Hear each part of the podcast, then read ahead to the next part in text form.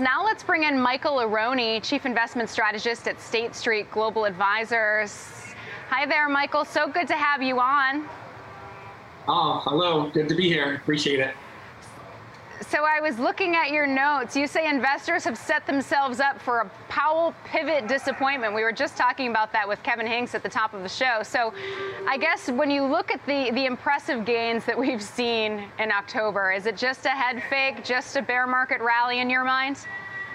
I'm concerned that it may be, and I think of it as the Powell pivot pain. And, and so again, I think that if I look at this rally, it's being set up on optimism that the Fed will begin to taper its aggressive monetary policy, its, its tightening of monetary policy. And the reason why I say that, the earnings have been downright terrible. The amount, the percentage of companies beating their earnings is lower than normal. The amounts by which they're beating is lower than normal. And so I do think, kind of more than anything, this is built on optimism that the Fed will begin to slow down its rate hikes and I'm concerned that Wednesday we could get some more Powell pivot pain.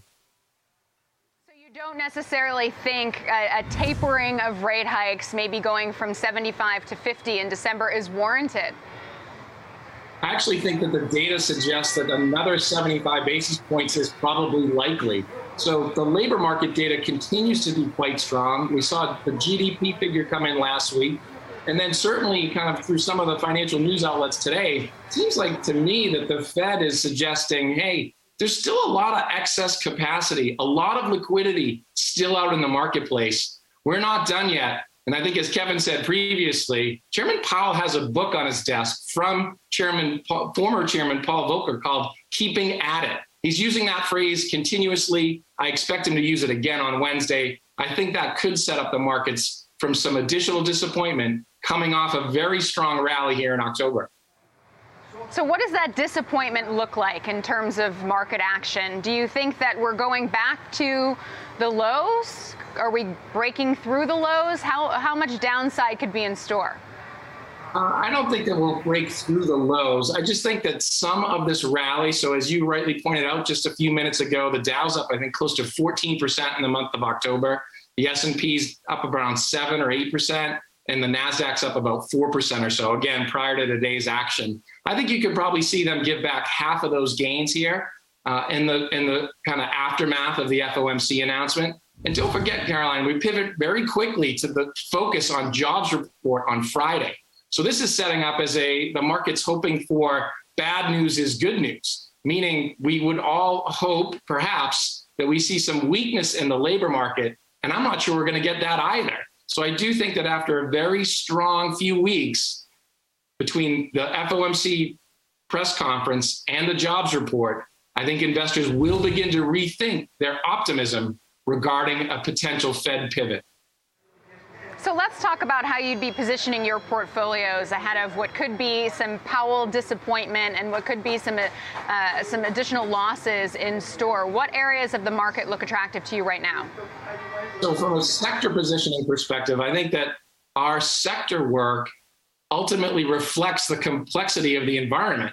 We like energy as a sector, and that's a late stage cyclical. We still like utilities. That's definitely a, a defensive part of the, of the market and the sector. And we also like financials, which tends to be early cyclical. So I guess in some ways, by our kind of what we favor in terms of sectors, it's a little bit kind of ambiguous or it's a little bit kind of a hodgepodge. So we're positioned for almost anything. And I think what I found from investors at this point is many clients seem to be getting back to their strategic benchmarks and trying to kind of wait out some of this market volatility until they get greater clarity on the Fed's terminal rate. What is its end game? And I think that's kind of until we get that kind of a diversified positioning makes sense. And I think that's reflected in our energy, in our sector work, energy, utilities, and financials, and what we continue to see in client portfolios in terms of getting back to their strategic benchmark weights.